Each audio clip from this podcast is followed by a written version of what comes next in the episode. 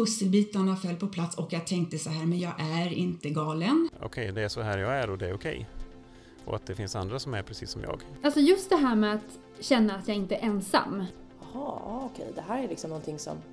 Det finns en förklaring. Det betyder att det inte bara är jag då som fungerar på det här sättet. Då är jag liksom backup. Jag är inte bara tokig utan jag är i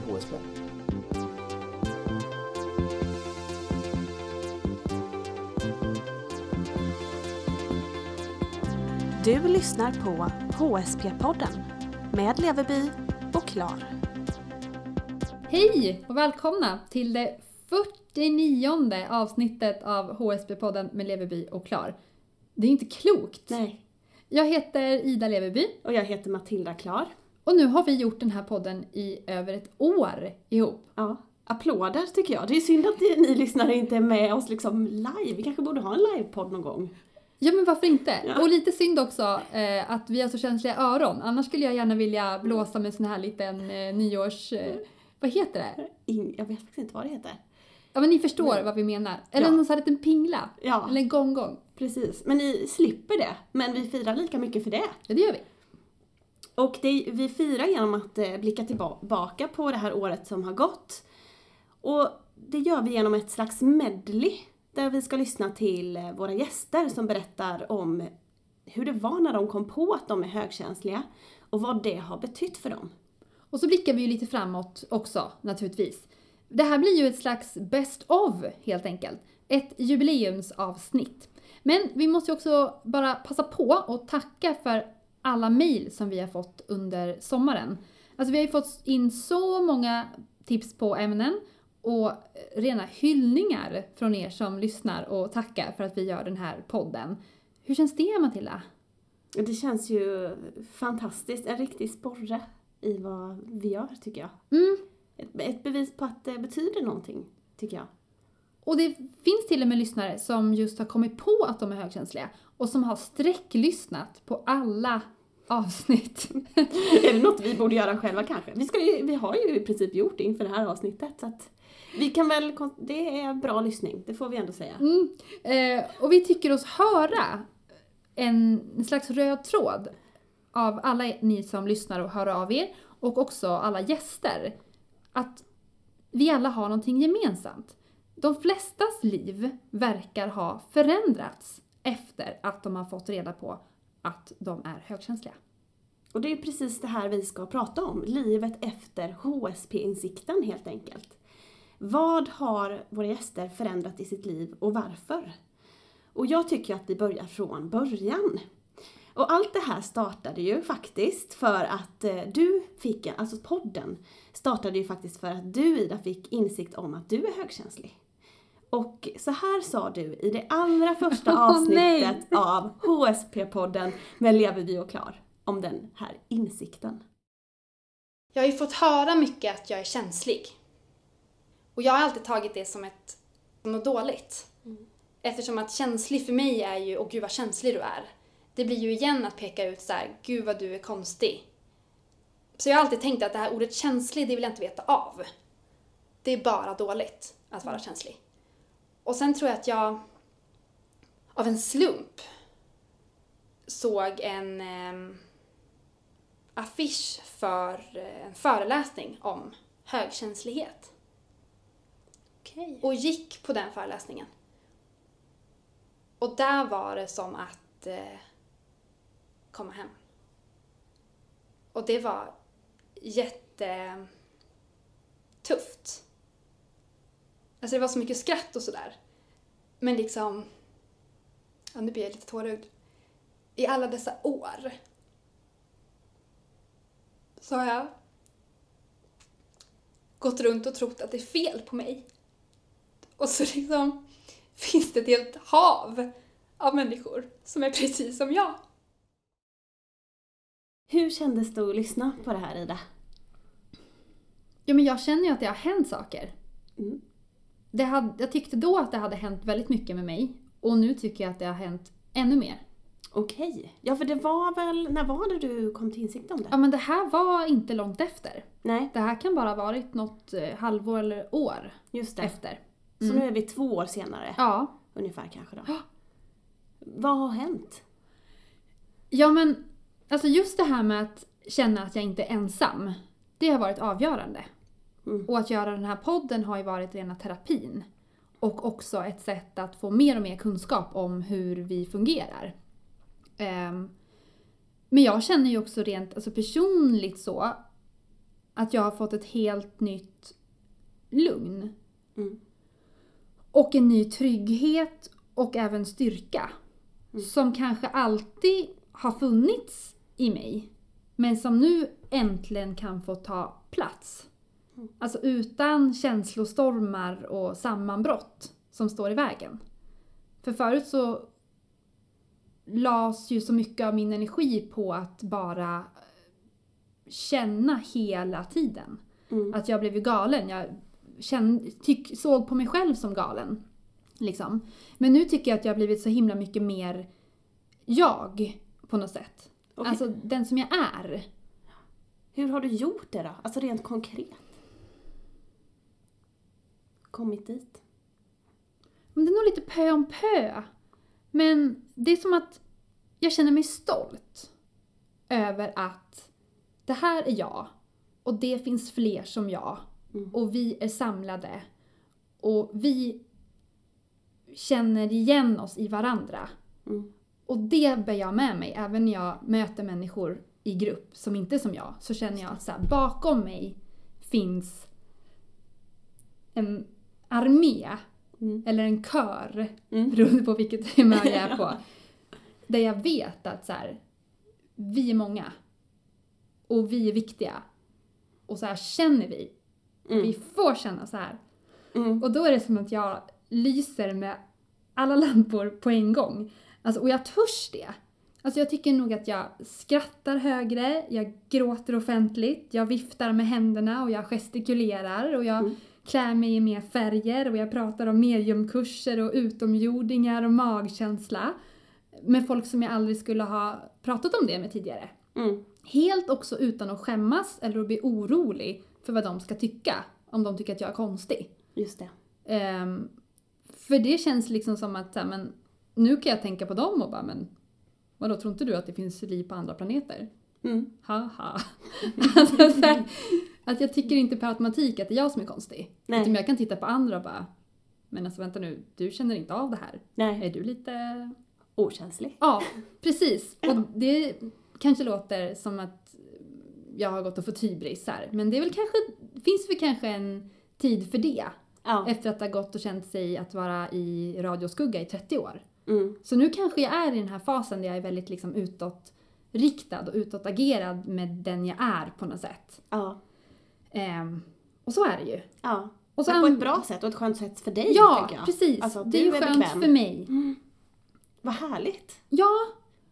ehm, ja men där är jag nog nu. Att jag verkligen vill våga vara mig själv oavsett sammanhang. Och så tror jag fan att jag har blivit friskare. Gud vad härligt det låter. Alltså rent fysiskt Ja. då, tänker du, eller psykiskt? Jo men jag tänker tillbaka på, var jag alltid förkyld förut? Alltså jag var Mm. sjuk jämt. Mm. Om någon nyste på mig så blev jag sjuk. Ja.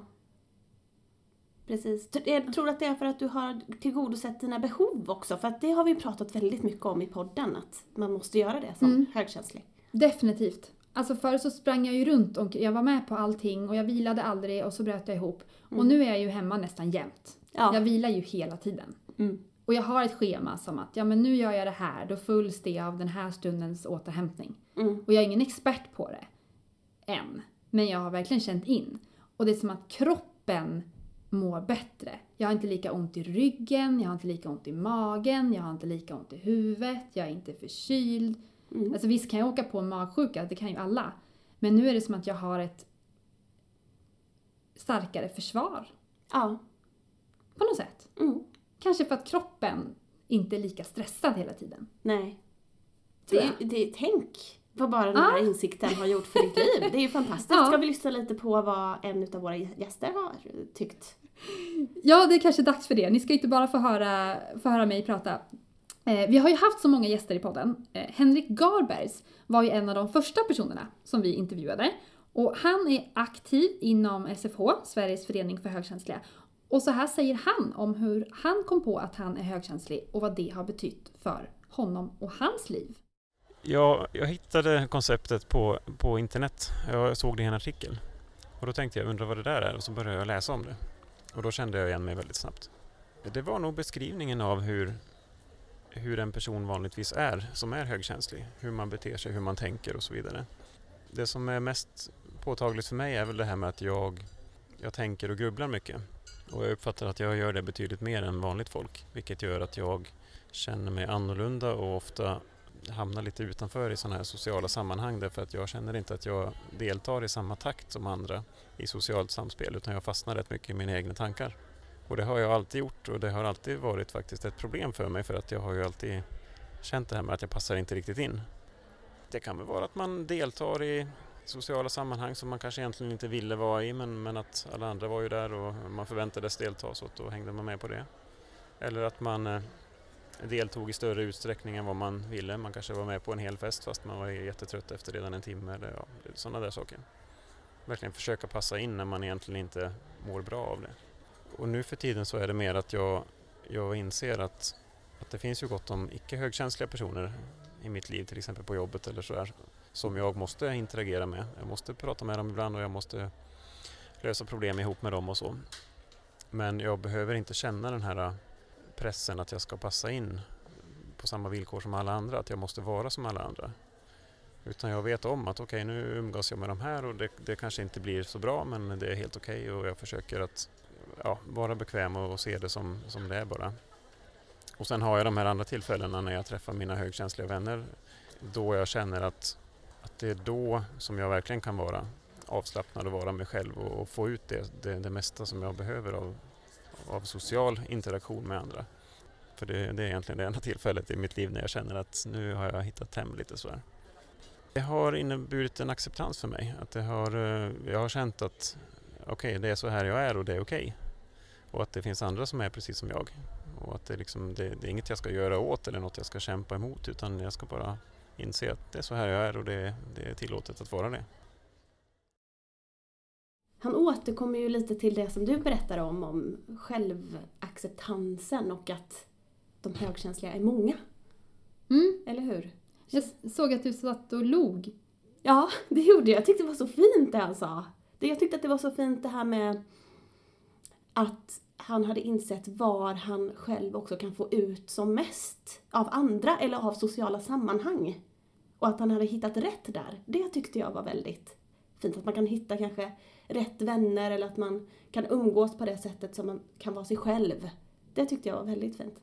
Och inte behöva ha pressen på att man ska behaga alla på något sätt. Nej, precis. Och, det... jaga efter att få ut lika mycket som de andra får ut ur sociala sammanhang utan istället hitta sin egen klick då. Mm. Nu ska vi lyssna på livsstilsbloggaren Michaela Forni som berättar om utbrändhet i ett avsnitt med oss. Eh, hon är öppen med sin högkänslighet i sin blogg. Och för oss berättar hon också att eh, det betydde mycket för den egna självbilden att komma på att hon var högkänslig. Och så har det blivit lite lättare att bråka med pojkvännen också. På ett mindre bråkigt sätt. Alltså jag har nog alltid vetat det. Problemet är väl att, det, eller inte problemet, men eh, däremot så har det inte funnits eh, något ord för det, vad jag har vetat om. Utan jag fick nys om det här ordet för liksom några år sedan och började då googla lite på det och jag har en tjejkompis som sa att så här, har du läst på någonting om highly sensitive personality eller liksom, du känns som en HSB-person. Jag bara, vad menas med det? Och så berättade hon. Och så pratade vi om det och sen hade jag ett bråk med min sambo. Då skickade hon en länk på hur alltså högkänsliga personer hanterar konflikter och argumentationer och bråk. Och det var som att den texten var skriven till mig. Det var helt sjukt! Alltså jag bara, men gud, det är ju jag! Och så liksom var jag så här, hon bara, visa den här för din kille så kanske han får förståelse för hur du känner. Ehm, att jag till exempel behöver backa undan och samla mig och jag känner mig ganska lätt inträngd i ett hörn vid argumentationen medan för min sambo som är mycket mer trygg och frispråkig och inte har några problem vid att, alltså vid att diskutera, då tycker han att jag försöker fly. Vilket då kan skapa en frustration hos honom. Så här, men sluta fly från när vi är i en diskussion. Medan jag tycker, sluta! Gud, jag får panik, låt mig vara. Jag måste få liksom samla mig. För annars så slänger jag bara ur mig saker som kanske inte är sant. För att jag bara försöker ta mig ur situationen liksom. Och sådana grejer var ju jätteintressant. Så att då förstod jag att jag bara, men gud, det här är ju en ganska bra beskrivning på hur jag är som människa. Men du sa att du redan när du var yngre förstod att du var känslig. Mm. Och sen fick du insikt om att det fanns ett begrepp för det, just Ja. högkänslighet. Vad betyder det för dig då att få, få det här namnet på en del av det du är? Om jag ska vara helt ärlig så tror jag inte att det betyder så mycket när det kommer till hur andra ser på mig. Jag tyckte inte att det var skönt att så här, åh bra, nu kan andra förstå mig när jag känner att jag är högkänslig. Utan det, var mer, det är mer för min egen skull som det kändes bra. Jag skulle säga att det har hjälpt mig att förstå varför jag reagerar som jag gör i vissa situationer. När jag läst att så här, men en högkänslig person reagerar ofta så här. Och så kan jag känna igen mig i det och det är ganska skönt att hitta en förklaring. Jaha, okej, okej, det här är liksom någonting som... Det finns en förklaring. Det betyder att det inte bara är jag då som fungerar på det här sättet.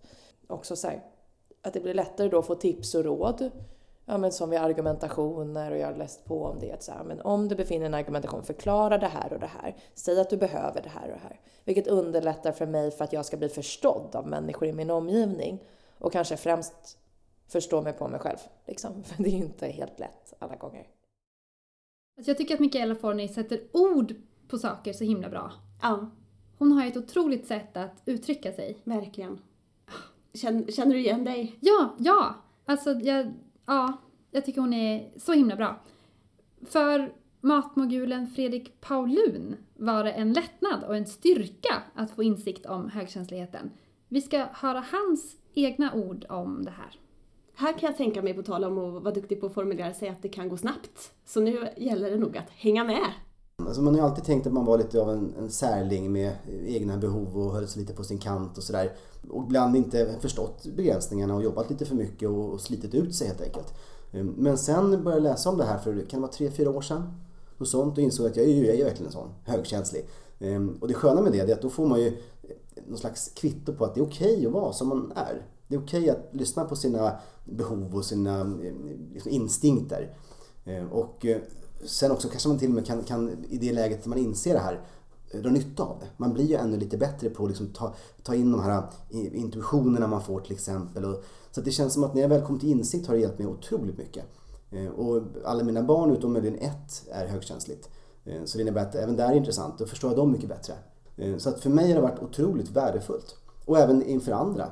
Eh, Och säga att jag är högkänslig, jag måste sova mina nio timmar. Jag måste eh, gå undan här en stund, jag kan inte sitta i det här sammanhanget. Jag klarar inte av de här lukterna. Eh, Allt det här. Och det, det är skönt. Då har jag liksom backup. Jag är inte bara tokig utan jag är i HSB. Tell it like it is.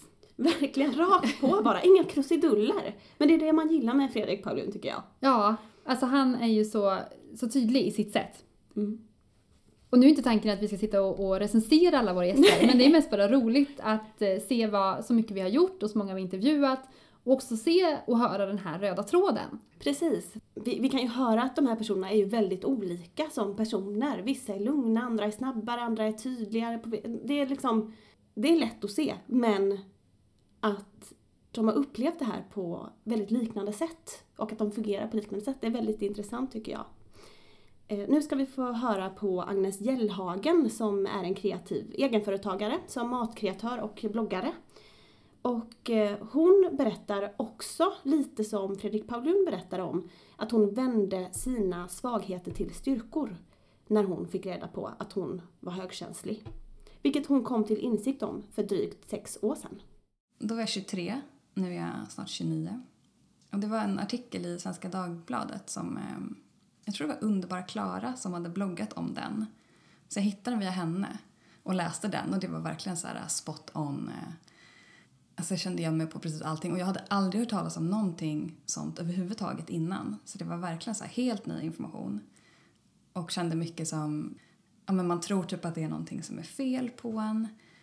Men så inser man att det är jättemånga som upplever samma sak och att det, det är inte alls något konstigt egentligen utan det kan i själva verket vara en styrka. Så jag började se liksom allt det där som hade varit så jobbigt och som jag hade liksom förbannat mig själv för lite grann innan.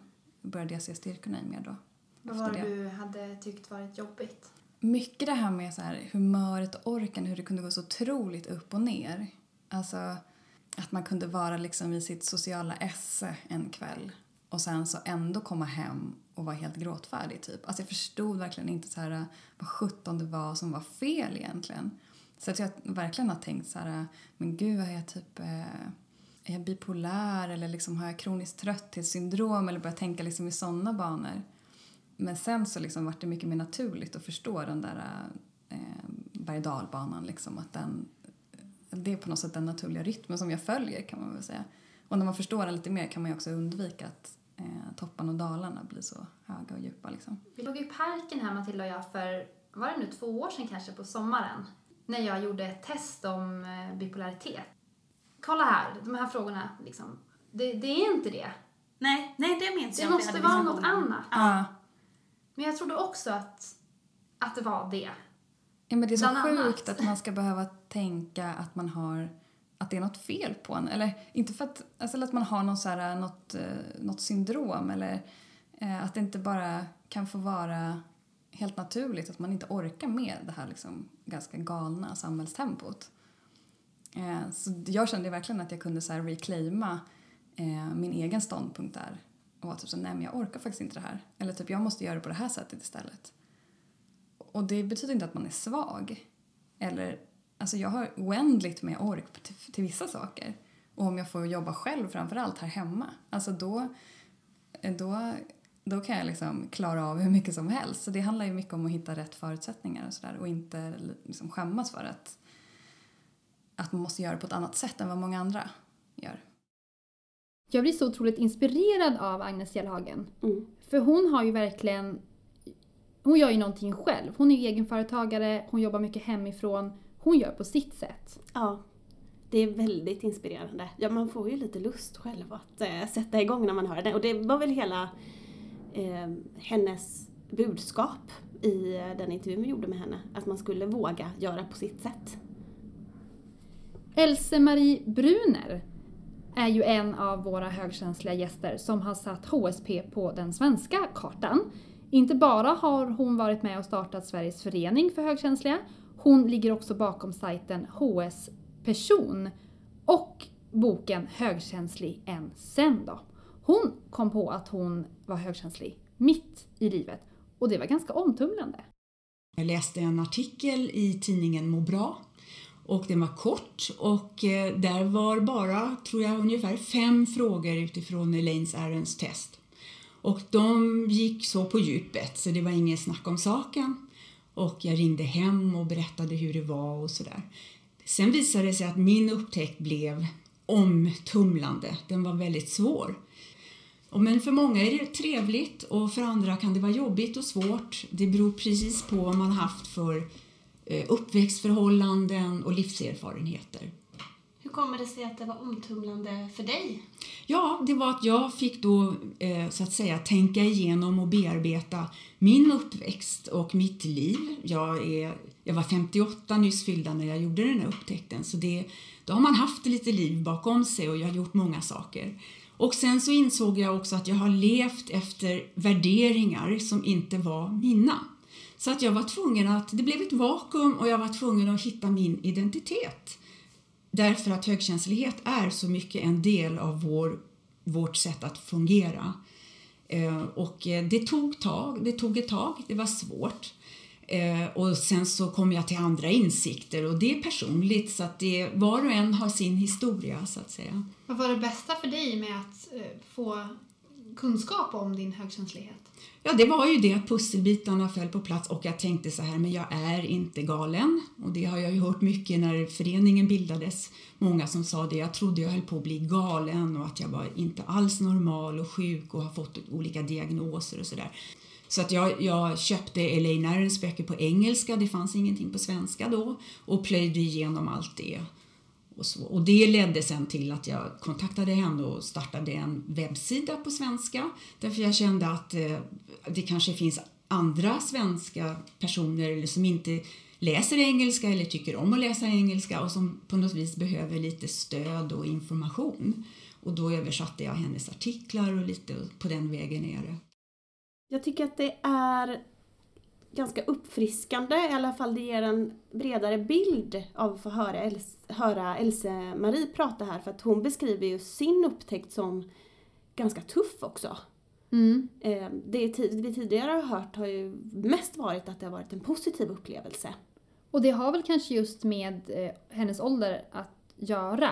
Ja, För hade hon fått reda på det när hon var yngre så hade hon ju kanske kunnat förstå andra saker om sig själv. ja, Jag vet att i intervjun så säger hon också att hon inte är ledsen för det längre utan hon inser att hon har gjort så mycket annat i livet som hon kanske skulle ha missat annars. ja just. Ehm, Men, men just det här att få reda på det lite senare, det ja, kan, ju Kan- ha sina nackdelar. Kan bidra till en större sorg över vad man har missat. Ja, Och Maggan Hägglund är ju också en av våra tidigare gäster som också önskade att hon hade fått den här insikten lite tidigare. ja Maggan Hägglund, eh, hon eh, ligger ju bakom den oerhört populära boken Drunkna inte i dina känslor som hon har skrivit med eh, Doris eh, Dahlin. Och den skrev hon just för att hon själv hade velat ha den i en yngre ålder. Hur tror du att det hade påverkat ditt liv om du hade fått läsa den här boken när du var 25 då? Jag tror att det, mycket hade varit enklare. På vilket sätt? Dels att jag inte hade tänkt att jag var så konstig. Jag tror det framför allt, liksom, att jag inte var så konstig. Och sen att jag inte hade behövt lägga så himla mycket energi som jag har lagt på att försöka att få an, alla andra att förstå och att de ska godkänna hur jag, alltså, hur jag känner. Det, det blir jättebakvänt. Och det blir, tar väldigt mycket energi. Liksom. Och sen tror jag att jag kanske också hade då anpassat mitt liv till mig mera än att försöka vara, jag ska vara som alla andra. Och på vilket sätt har du varit då som alla andra? Ja, men jag har försökt att orka lika mycket. Eller, ja, jag tycker det är jättekul att gå på kalas men jag vill gå hem efter ett tag för jag känner att det blir för, för, nu är det nog. Och då liksom, men gud vad tråkig du är, ska du gå redan? Och då liksom förut så försökte jag då liksom vara som andra och stanna kvar och göra det. Och nu kan jag säga nej, nu går jag. För, det, för jag vet att jag mår bra av det. Hur hanterar du det idag då om någon säger att den var tråkig du är? Ska du gå hem redan? Ja, då säger jag ja, det ska jag. nej, ja, nej, men jag, jag, jag, det. Nej, det är inte mer med det. Jag är ju också mycket äldre nu. Jag menar, man, man är, kanske när man är 18 så betyder det mycket mer vad andra säger. Mm. Vad skulle du säga är dina, det du är mest eh, glad över, över att vara stark sköring? Jag är en oerhört förnöjd människa nu alltså. Det, jag tycker ju så mycket om mitt liv, om mitt allt och mig själv och allt. Jag menar, jag är väldigt förnöjsam nu. Ja, men det, att, att jag liksom kan njuta av njuta väldigt intensivt av små saker. Det tror jag är allra... Och att jag ser nyanser. Ja, men det är väl det att jag ser nyanser i, i liksom både ja, saker och hos människor och så. Alltså jag bara sitter och myser när jag hör Maggan Hägglund. Jag med. Vi har ju suttit med leenden på läpparna här nu under sista delen av Och hur klippet. allting på något vis har blivit så bra för henne och hur Ja. nöjd hon är. Ja, Och finns det någon av våra gäster som vi önskar just den känslan mm. så måste vi väl ändå båda två säga att det är just Camilla Henemark. Henne träffade vi ju här i våras och eh, hon har ju inte haft det så lätt. nej. Och nu har ju hon börjat förstå att hon nog är högkänslig. Och åh vad vi hoppas att allt ska bli bättre för henne. Precis. Att hon, hon är ju liksom i startgroparna här eh, efter att ha kommit på att hon är högkänslig. Så vi hoppas att den resan kommer att eh, löpa lite mer smärtfritt. Och det här är någonting för alla er lyssnare som precis är där i början. Att känslig, bara ordet känslig får dig att reagera att du på något sätt är vek eller eh, ömtålig. Och det är inte en positiv sak att vara ömtålig. Så eh, det kändes som att ah, det där angår inte mig när jag hörde talas om det. Men sen så, ja sen, det väl lite tack vare de här poddarna som jag hittat. Och, Vad var det du kände igen dig i vad gäller högkänslighet? Alltså, jättemånga saker. Alltså, jag vet inte vilken, var jag ska börja så att säga. Men det här att jag... Eh, alltså egentligen, så folk har alltid sagt till mig, ja men du har något konstigt, du är synsk eller Sluta bry dig. Det, var det första som jag reagerade på som jag tyckte var genant. Först lyssnade jag lite grann utifrån. Och sen så var det någonstans som någon sa någon mening om att ja men säger folk ofta till dig sluta bry dig om det där. Varför engagerar du dig där för? Varför tycker du det är viktigt? Och det kändes som ö, rätt i magen. Så här. Du vet, jag kan ju gå och älta en snigel som var ihjältrampad runt hörnet i, i en vecka och så måste jag gå dit och kolla så att, någon har tag, så att den är omhändertagen på något sätt. För mig är det här en ny upptäckt. Jag känner att jag måste lära mig mer om det här och det är så pass nytt så att jag... Ja, det är dags att sätta sig lite i skolbänken på det här. Tänk om vi kunde få träffa Camilla Henemark om, säg, ett eller två år. Mm. Vad tror du att hon kom, skulle kunna säga då? Jag tänker att om man, blick, om man tittar på de andra personerna som har berättat om sina resor så ser ju Camillas resa ganska ljus ut. Eller Mm. vad säger du? Jo men, jag har också den känslan av att eh, det kan nog bli mycket lugnare nu. Mm. För hon har ju själv berättat att hon har haft det lite stormigt i livet. Men det här blir bra. Det tror jag också. Men du, tänk så många som kan få reda på det här om högkänsligheten. Mm. Och så många av våra lyssnare som har vandrat den här vägen och Ja. så många som har fått insikt. Tänk vad det kan betyda. Ja, det har gett mig så mycket också att få höra på alla de här berättelserna. Eller vad säger du? Ja men hur då? Nej men, bara nu när jag hör, hör på det här igen, att det finns en sån otrolig hoppfullhet i, i de här berättelserna. Och det gör ju mig hoppfull. Om mig själv och livet och världen och alla medmänniskor. Det ger en liksom så positiv känsla tycker jag.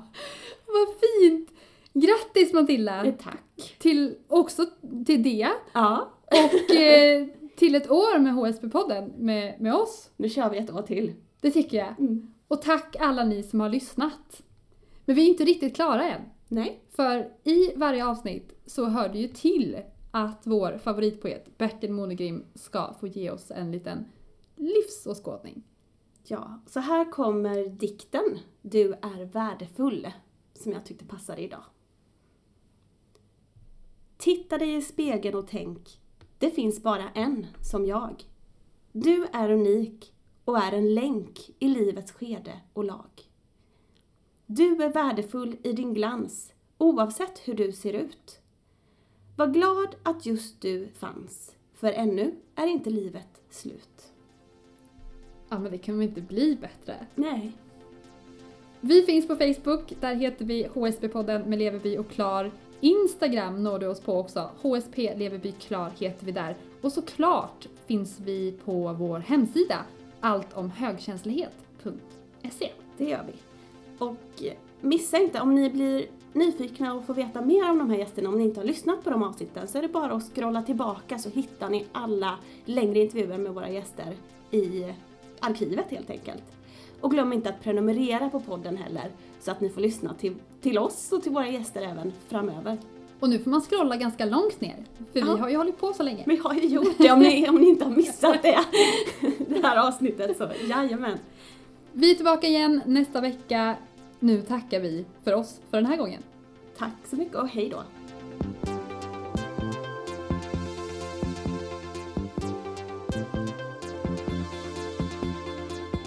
Du har lyssnat på HSP-podden med Leverby och Klar.